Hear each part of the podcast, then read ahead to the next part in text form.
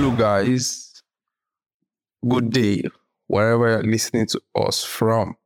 Welcome back to the 90 plus 5 podcast. My name is Tunji, and I'm here with my co-host, Mekus. There are a lot of things we have to discuss today. A lot of things have happened in the world of football. Yeah, and once again, before I start this new episode, I would like to apologize for the last 2 weeks. We haven't been able to drop any episode. I promise you, it was due to some technical issues. We had an episode ready for you guys last week, but it couldn't be released due to some technical issues, and we just decided that if we are releasing any episode, it has to be the best. We have to give you guys the best because you deserve the best. Yeah. So yeah, like I said, a lot has happened, but I think a good place for us to start on today's episode is the Champions League preview. So we'll be previewing the Champions League, Inter Milan versus Manchester City, or who's at home? I think it's Manchester City versus Inter Milan. Yeah, that's how it is on paper. So, yeah, we're coming to the tail end of the season and the finals of the Champions League. Manchester City versus Inter Milan, man, it's going to be a clash of titans. Yeah, though the odds are in favor of Manchester City to win the Champions League, but we know the history. Pep Guardiola has not been able to win the UCL since 2011 with Lionel Messi. 12 years later, would they be able to change that story around? Mekus. 12 years later, he has a very good team in Man City, chasing a very good team in Inter. So, like you said, the odds are with them. Everything suggests that they should win, to be honest. We can talk about stats that we'll talk about how they have been playing this season. We can talk about how they have overcome tough moments this season in the UCL. But ultimately, everything on everyone's lips is this just has to happen. Like you said, they have he has gone 12 years without winning the Champions League. Man City as a team hasn't won the Champions League before. So like this is going to be the first for them. And so everything is perfectly aligned. Also, let's remind our listeners that this is a chance for Man City and Pep to win a treble.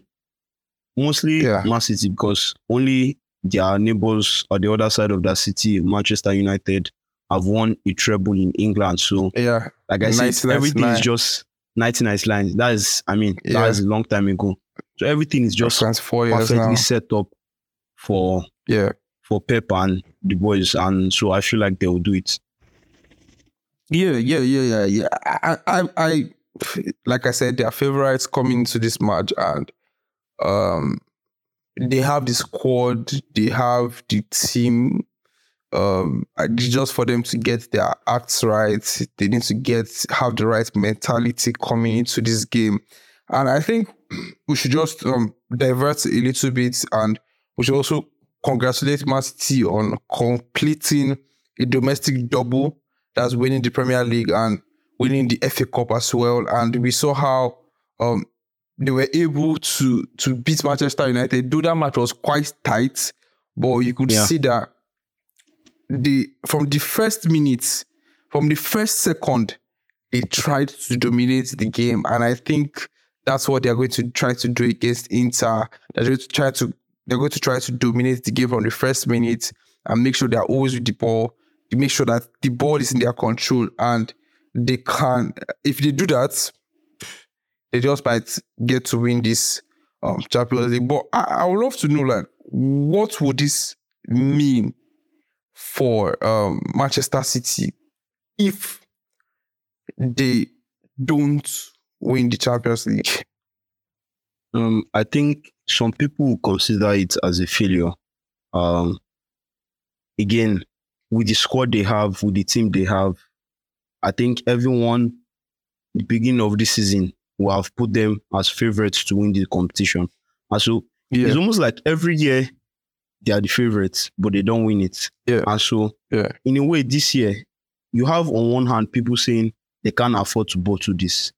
And you also have on the other hand people saying that if they bottle it, they will not be surprised because they can't just win the Champions League. And so it's kind of hard to see what the people at both ends will say. I feel like personally, if they don't win it, it's going to be disappointing. It's not going to be a failure as a season because, again, they had to overcome a like 7-10 points gap with Arsenal to win the Premier League. They had to win the FA Cup against a very good Manchester United side. And so if you are calling two seasons a failure, then, I mean, then you are setting the bar too high already. And it means that every other trophies, team in the Premier League, two trophies. Every other team in the Premier League are just utter failures. And so I feel like it will be disappointing on one hand, but it will not be a failure of a season for them. All right. I think we'll be talking about Man City. Like Inter, this is a big game for Inter. Romelu Lukaku in a Champions League final. Man, big Lautaro Martínez. Yeah, these guys will be looking to clinch their hands on that trophy. And I feel for them to be here, they must have displayed how good they are. Like, they must have beaten a lot of teams to get here. And, well, their performance in the league was not too spectacular this season. But I believe that they would be bringing another version of themselves to this Champions League final. And if they win it, it's going to be a good way to end the season. And I think if they win the Champions League, it's going to really affect how Romelu Lukaku's future is going to be with Inter Milan. But what are your thoughts? Yeah, you brought up something about the end of the season. I think let me just pick it up there with some stats. I know some people don't like stats, but I feel like if we use these numbers, it will give like a different perspective. And so Inter Milan finished the Serie A with 72 points, which makes them the third best in the on the table. And so okay. Like you said, that's not all that good, seeing that the first position is on 90 points. And so they were not really on the same level with Napoli. Really, nobody was on the same level with Napoli. And so it was only at the tail end of the season that they got their acts together in the Champions League and also in the league. And they were able to finish third. But aside from that, we know that the Champions League is a different ball game entirely. League form doesn't matter. We have seen it with Real Madrid last season. They can be playing utter shit, but when it comes to the Champions League games, they pull up a different marks. And so it's the story of that for Inter. You have Inter, a team who had just scored in 12 matches. That's in the UCL. They have only scored 19 goals. 19 goals. And they have only conceded 10. They have only conceded 10. And on the other spectrum, this is actually funny. You have Man City in 12 matches. They have scored 31 goals. 31 goals. And they have only conceded 5. And so this is a tale of two teams. One who is going to be very attacking and the other who keep it tight at the back. And so, you made mention, the way Man City started the FA Cup is almost going to be a similar blueprint of what they were doing in the Champions League against Inter. Yeah, because they know that once they can get that first goal, they'll force Inter out. Inter has to come out. But on the other side, if Inter gets that first goal, I mean, they're parking the whole building. The bus. And so it's going to be fascinating to watch. All right. Let's quickly do something before we move on from this topic. So if you were to name your combined XI for the Champions League final. That's a combination of Manchester United, Manchester City team and Inter team, using a 4-3-3 formation. What's it going to be like? Who are you going with as your keeper? Okay, for keeper, statistically, I think André Onana has the highest clean sheets. I don't know. Did he start the season with Inter as the keeper? No, okay. He was not the first choice keeper in the beginning. Yeah. I think it was Andanovic. And so, yeah, I think he has the highest clean sheet. And so I'll go for him based on that stats. And also, we know Ederson is not really the best in all those things. So I think I'll have Onana there. How about you? I think I'm going to agree with you with Onana because of, the last match against AC Milan, you could see the number of saves he made in that particular match. I don't really, I don't have the figure at the top of my head right now, but I know he made a lot of saves in the last match, and he has been spectacular this season. So I think I'm going to go with him. No, I'm not, no insult to or no disrespect to Ederson here. Ederson was he has been an amazing keeper this season. But I'm going to go with Onana. Yeah. If I'm going with the 4-3-3 formation, who's going to be your right back? Are you going to go with right back? I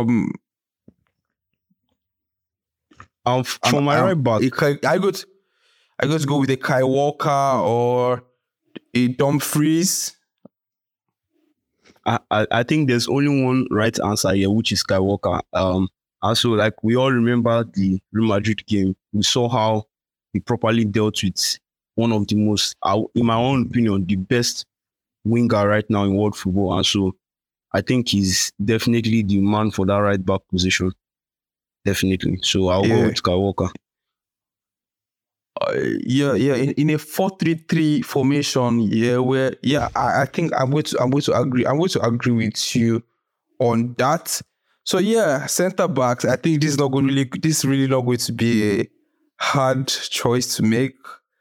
Who are you going with, Rúben Dias or Acerbi? I think since the 4-3-3, I can actually take Rúben Dias and Bastoni. Because they're both, the two teams have played a back three. And so I think among those sets, you know that you saw what Diaz did against Real Madrid. How he was literally the second goalkeeper, stopping last stitch, doing all those things, stopping last chances and everything. And so it's only right for him to be there. Also, Bastoni has been really one of the standout men at the back. No disrespect to Acerbi, no disrespect to Di Matteo.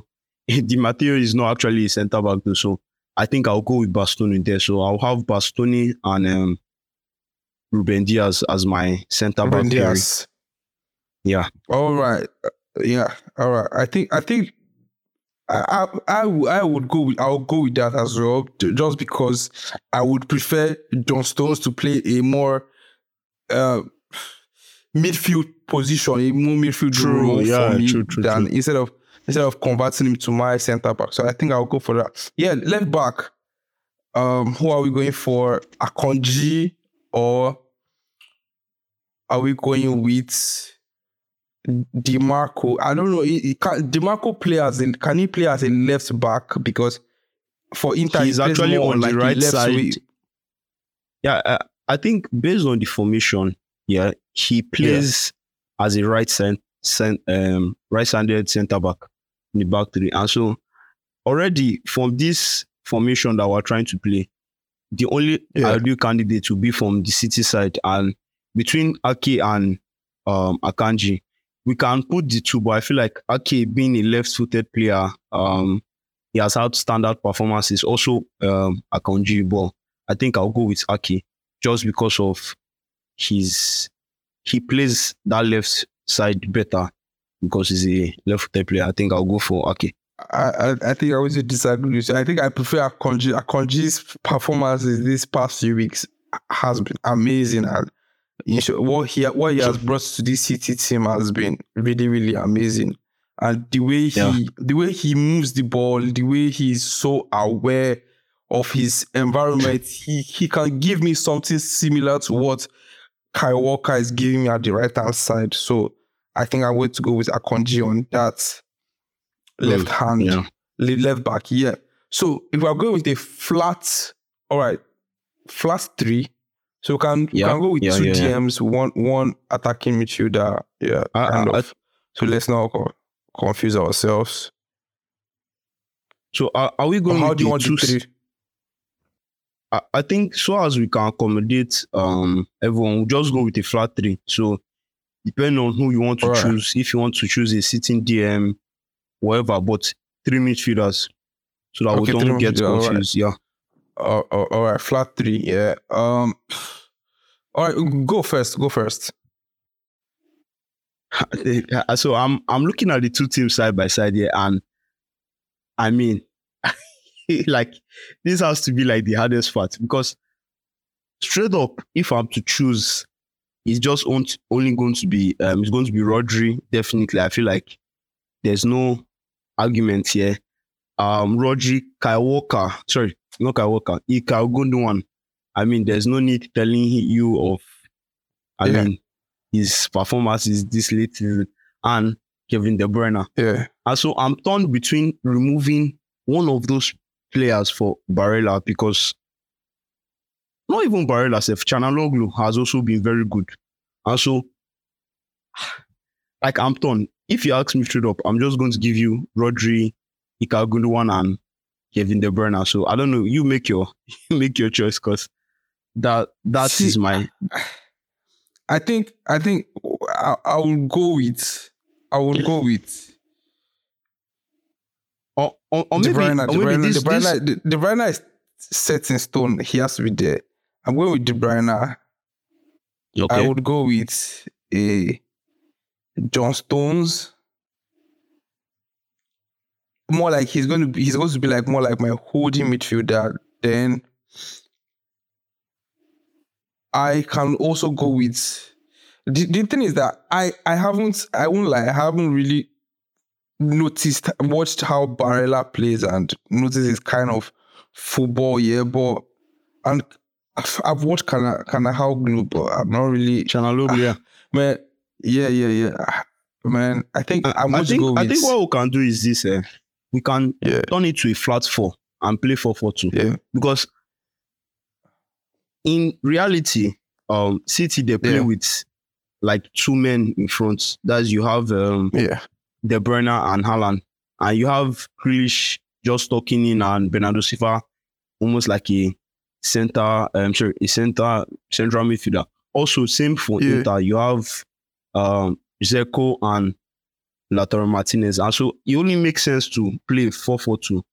Maybe we can have two alternate formations, but to accommodate these midfielders, I think maybe a 4-4-2 will make sense. I don't know if you feel the same way, because there are a lot of midfielders you can throw here. Yeah. Okay. So in the case of a 4-4-2, I can go with Barella. Yeah. Okay. I go with Barella. I go with I'm going with Barella. I'm going with John Stones. I'm going with Gundogan. Barella, John Stones, Gundogan, and I would go with a Bernardo Silva. I'm not going with KDB. In a front two formation, I'm not going with KDB. I want KDB to be up front. He's going to be up front with Haaland, so he's going to play more like a supporting striker kind of role. Then I have a Bernardo Silva cooking. He's going to be doing more of the creative role in the midfield. Then I'm going to have a John Stones, Rodri, and Barella to kind of assist in the midfield as well. So that's my ideal 4-4-2 formation. But I hope I've not confused you. Yeah. No. I get what you're saying. Also, okay, since you have given up your forward, let me just give my own. I think Rodri will be there. Then I will have Ilkay Gundogan, I also have Çalhanoğlu there ahead of Barella, because I feel like he has been more clutch in the Champions League. That's for me, and probably in the season overall. And I'll have De Bruyne there. And so as my front two, I feel like it's only right to play Lautaro Martinez, because, I mean, my man has been on a different level, especially after the World Cup, and also the main man himself, in Haaland. So that would be my first 11. That would be my first 11. All right. Yeah, so I think that's that. These are basically our views. So you can also put up your first 11 using the hashtag 90 plus 5 podcast. And we're going to follow up with your conversations, and we're going to react and leave our comments there as well. So moving on to the next topic. Before I move on, what are your predictions for this match? I'm predicting 2-0. 2-0. Who is scoring?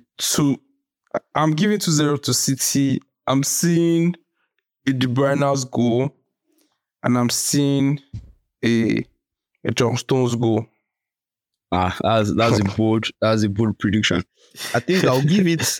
I want it to be spicy, so I'll give you maybe like a 3-1. So one goal will definitely be from Ilkay Gundogan. He has to. He always turns up. I mean, he's always. You can call him a midwife, because he always delivers. Like he's that good. I'll have Ilkay Gundogan scoring one. I'll have Haaland scoring one, because it only makes sense. And I'll have Bernardo Silva scoring one. Yeah. That is, surely I feel like he will start. So that will be my 3. And also on the other side, I will have Lautaro Martinez scoring one. Either him or Džeko. I'm not sure, because I don't think Lukaku will start. Also, I don't think so too. Last question. We have predicted the combined lineup. I feel like there's no point predicting the starting lineup, because almost everything is set in stone. But I think the main conversation so far, like in the past week, was should Lukaku start alongside with Lautaro, and should Džeko start, and what are the pros and cons? In your own opinion, I think the main thing is we don't want a situation whereby in the finals the manager is overthinking things. In recent weeks, Džeko has been starting. He has been starting with Lautaro as well, supporting him. So I think let's go with that. Let's not come to the finals and start reinventing the wheel and try to do something funny. I think right now, starting with Džeko makes sense, because, man, no disrespect to Lukaku. Big room. You want to start a player that is clutch. You want to start with a player that is not going to be missing little chances, because the only chance Inter Milan has to win this Champions League might be a half chance. It might not be a full chance, just half chance. And they need to combat that. And Lukaku is not a kind of player that you can trust on combating half chances most of the time. So I think starting with a clutch player like Džeko, who has proven himself over the weeks, and maybe putting on Lukaku in the 70th minute or in the 65th minute or in the 60th minute, to just bring in that intensity, bring in that threat. Lukaku can win you a penalty in the final 20 minutes of the game because of the kind of player he is. So bringing him in that period, he will prove to be more of an asset to the team. They're starting him. That's just my opinion. Yeah. I think I agree with you. Like, final word on this, because like you said, there's no need upsetting the team. This is what has brought you here. And also, we know that Lukaku has that pace. And so if you want to look at it as a manager's standpoint, you have Džeko with the physicality. Imagine a Rúben Dias, a Kyle, an Ake or Akanji dealing with Džeko for 70 minutes. They now bring up Lukaku with the pace. And so, like, it's like a Swiss knife that you can just pull up. But the ideal thing is to start with Džeko and Lautaro up front. So it makes sense for me.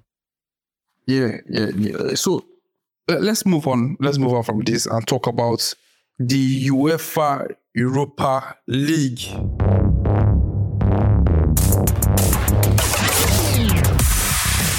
The league where my team and I will be playing next season. Like you guys didn't tell me the Europa League was this prestigious. Like, I mean, the best competition in the world. Amazing stuff. While I was watching the finals, I was in awe. Like Liverpool can be here next season. We can be in the final next season, trying to get our hands on that prestigious trophy. Yeah, so I'm just kidding, please. So yeah, Roma against Sevilla. I mean, I watched that match, and what I could see was that more like I think I was saying it on our previous piece.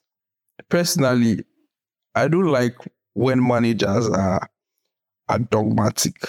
When managers don't want to, they are not receptive to change because the world is changing around us.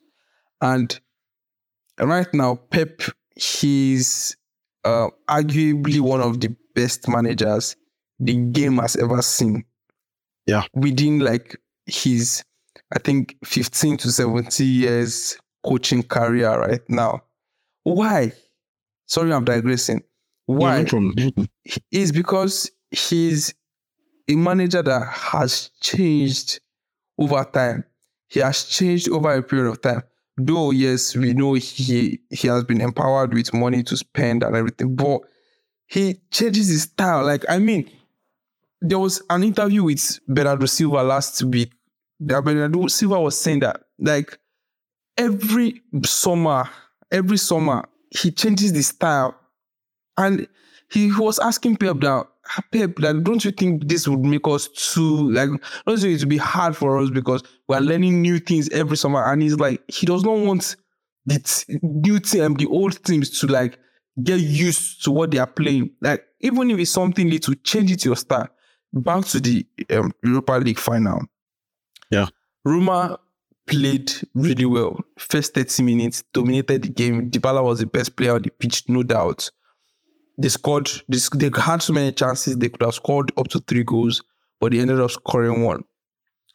When they scored that 1, classic Mourinho. Like they were just trying. They were not trying to score. They were just trying to close up everywhere, trying to protect the lead. Sevilla took over the game. They played after they scored that first goal. Sevilla controlled the game.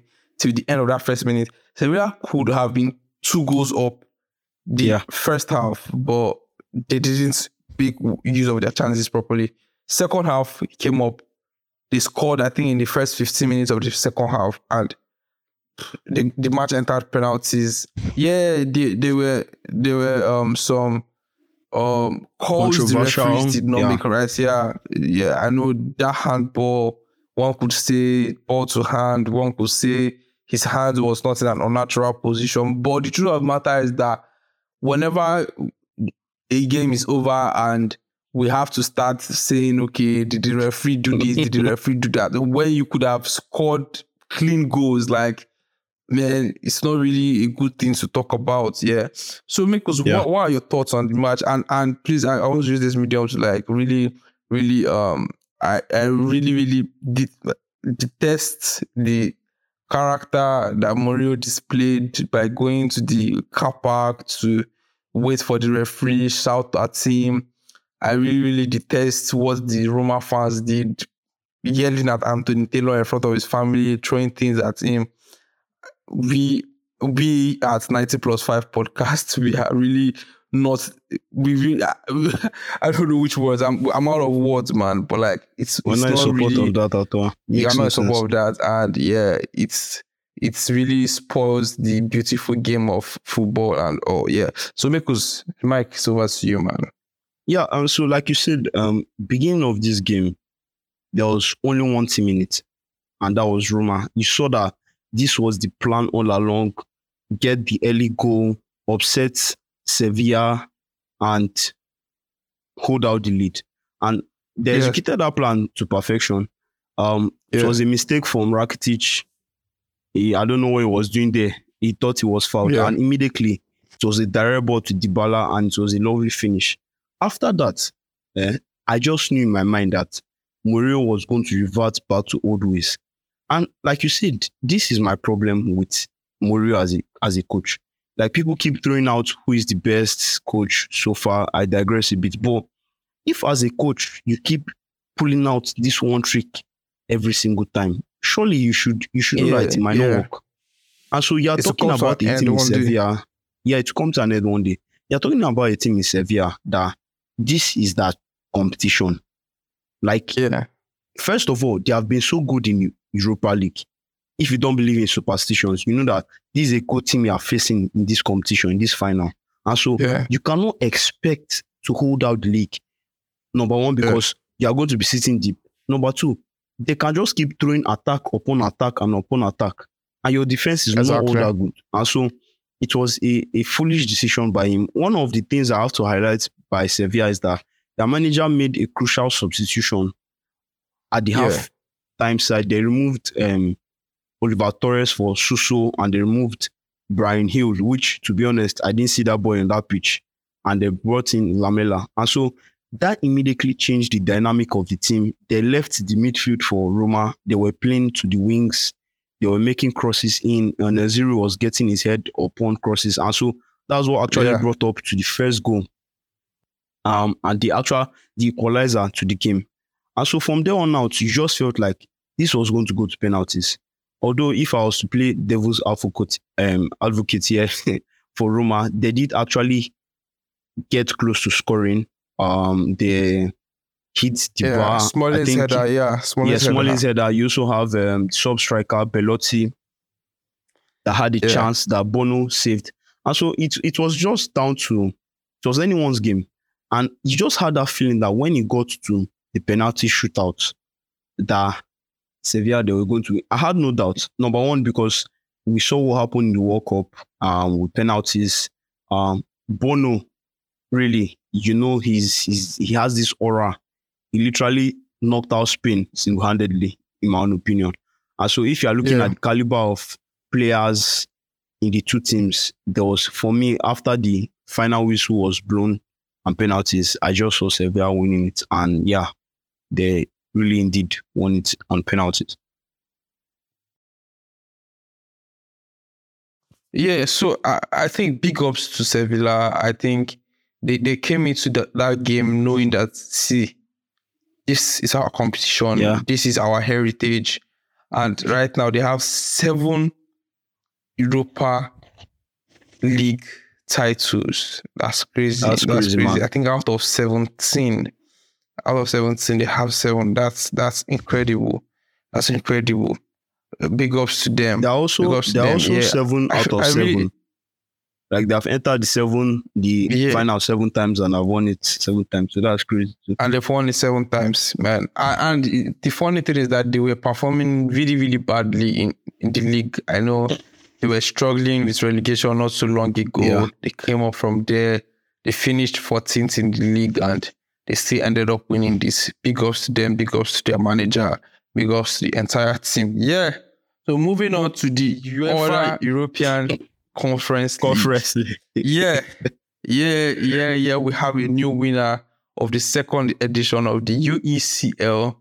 That is West Ham, the Irons. Come on, you Irons. I'm really, really, like, I'm really, really happy for them. Yeah, like, I think when I saw West Ham win the Conference League yesterday, I really appreciated UEFA for creating that competition, the Conference League competition. I really appreciated it a lot, and I was really happy that there was a competition like that. At first, I was just like, what was this competition about then? Yes, they actually saw it, because big ups to West Ham, though they finished, I think they finished 15th or 14th in the league. They finished really badly in the league as well. But you could see that they were focused on the UECL. They were like, we're in the finals. Let's try to win it. And you could see how the match went. The first half was really dry, just dead. Second half, a goal from Jarrod Bowen. I think in the next 5 minutes, Fiorentina equalized. Then in the 90th minute, a penalty from Benarama. Yeah. Then equalizer in the 90th minute from Bowen. Yeah. And that's how they won the UCL. And you could see the whole joy in their faces. You could see the fans, they were pumped up winning an European competition. When this is a team that I'm sure if you told them 5 years ago or 3 years ago that they were going to be in an European competition, they were like, it's not possible because... It's not possible. Like, the interview with Jarrod Bowen today, he was like, he has not cried yet, but like, it's still like a shock to him because he has not won any trophy. Like, do you know what it means? These guys, they've not won any trophy, and in their careers or in their lives, they must have imagined that the only time they can win a trophy is maybe when they are with a big side. So they are just contented with finishing 12th, finishing 10th, just maybe going for Europa League once they were. But to actually win it, then it's actually lovely to see. Then Declan Rice in what could be his last game, as their captain, lifting up the trophy. You could see this is what football was. That's what football was made for. To spread love, spread happiness. I know. Fiorentina, they really tried. They played a good game, but I feel that 90th minute, the defender they could have. Could have done better. Yeah, like me personally, when I was in my prime as a defender, I could not allow that. I could not allow Bowen. I could not allow Bowen go. I trust. If there's one player I can trust in that situation, it has to be Sergio Ramos. Ramos will collect that red. He does not mind. It's just like that old adage. If you cannot get the ball, get the man. Or get the just leg. Get the leg. Get something. So I'm sure Ramos have gotten the red. And I'm sure if Jarrod Bowen did not score that goal, that game would have turned the penalties. Entirely. Maybe, it would have gone to penalties or something. But now we can never tell. So on the Europa League, there's something I just wanted to mention quickly. Sorry, I know we've passed that topic, but it's also worth noting that 4 games before the end of the Serie A, you could see that Mourinho was rotating his squad. He was trying to preserve some players like Tammy Abraham, especially Tammy Abraham.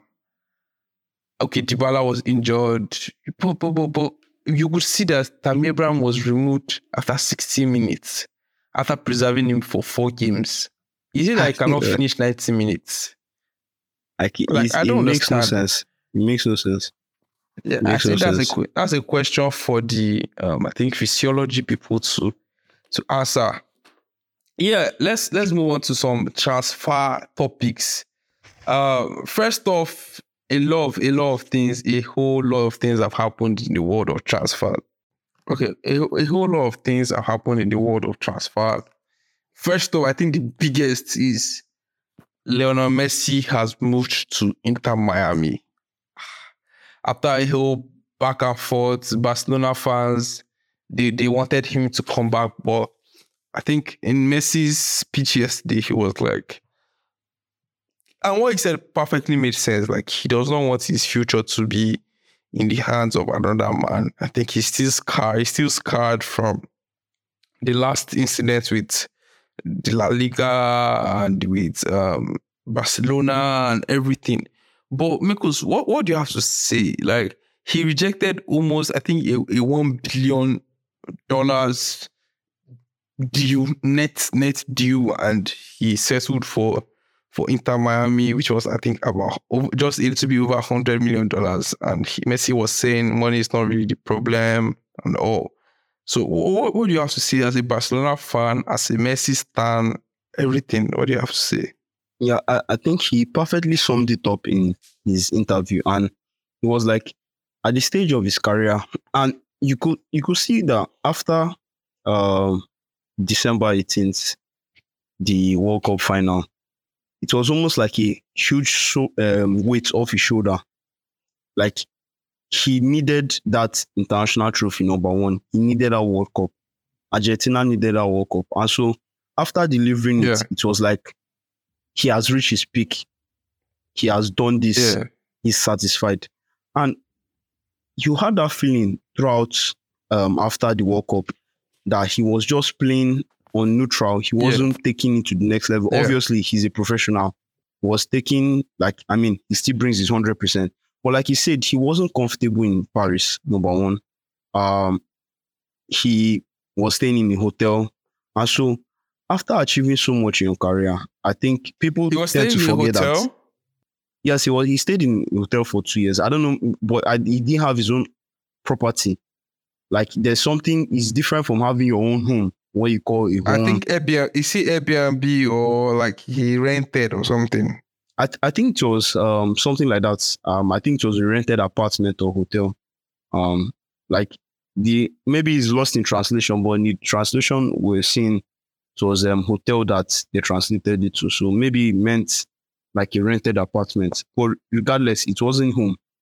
It wasn't home. Staying somewhere for 2 years is not home. And so people tend to forget that players are human beings. They have a family. And it would be selfish of him at this stage to be chasing what is good for him and not ask, okay, what's good for my children? What's good for my family? Yeah. Like, all these guys that have gone to Saudi Arabia, we'll be talking about transfers more in-depthly other episodes, but all these guys that have gone to Saudi Arabia, Ronaldo, Benzema, without going, they have money set for life. Yeah. And so, all this extra money is just added advantage. Yeah. And so, what Messi said, if it's about the money, it cannot be US. And I was telling someone that the thing is, Saudi or USA would have been a good choice for him either way, because he's an ambassador for this, Saudi Arabia, I think for the World Cup they are trying to host. He has business in Miami. He has a house in Miami. And so he was more looking at where he will be comfortable. And I think he made the best choice in his own view, and he has earned the rights. So as Ronaldo, I know that time people were mocking Ronaldo about going to Saudi Arabia for money or everything, but these guys have done it all. And so if they decide to take a big payday, nobody has the right to look at them. Obviously, we'll banter. People will banter Messi, people will banter Ronaldo, but at the end of the day, these are the goats of football. 5 Champions Leagues Ronaldo, 4 with Messi, 4 Champions League with Messi, World Cup. Like, what else? Do you understand? They have nothing to prove. And so instead of being a burden, financial burden for Barca, although however you want to look at it, instead of unsettling a squad, and like he mentioned something that people probably didn't take note. He said that for them to make this happen, some people have to take pay cuts. Yeah. Some people have to leave. You have youngsters like Gavi, Pedri, coming up, Ansu Fati, who is literally struggling for his future there.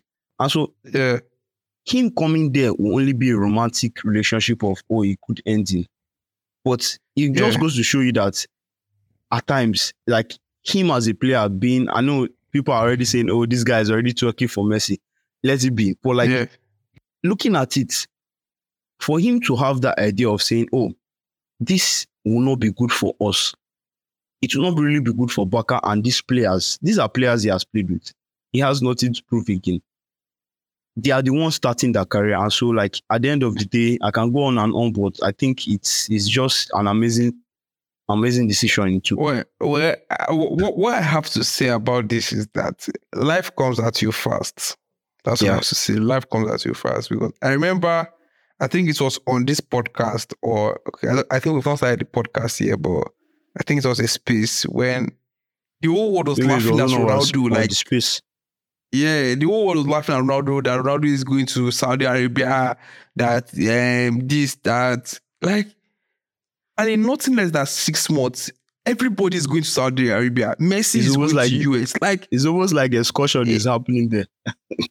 Exactly. It seems like immediately he started going there, the whole world. So, like, people just, man, it's just like that. It's just like that famous It's just like that famous video by Igalo. He said, at the end, we're playing this football because of money. Even though you have 10 million trophy, you can't use that to go and buy food in the supermarket. At the end of the day, if you have 100 million goals, it cannot feed your family. It can't feed your family. So, yeah. Maybe I'll link that in the podcast, but like, that's just crazy. Yeah. That's crazy. Yeah. It's true. And I think we need to just touch upon some transfer. Yeah, McAllister to Liverpool, don't deal. My team will waste time. Yeah, don't deal. Yeah, we'd love to see what he has to offer. Bellingham to Real Madrid. It's good to see that some big stars are actually coming to Real. So La Liga, with all their transfer, all their issues and everything. Yeah, I think that was the best, in as much as I wanted him to come to Liverpool, but I think the best place for him to go to, it should be Real Madrid. Yeah. So I think Man City is linked with Kovacic. Yeah, I think that deal might be done very soon. Maybe also after the Champions League, Kante to Saudi Arabia as well. And much more. This will be discussed in depthly in the next episode of the 90 plus 5 podcast. Mekus, thank you very much for co-hosting this podcast with me. I really appreciate it. Thank you to all our listeners that have taken time out of their busy schedule to listen to the 90 plus 5 podcast. I really appreciate it. Please kindly share the link with your friends, family, and loved ones, and share it to your football groups, share it to your football friends. Just spread love. Thank you very much. Bye-bye.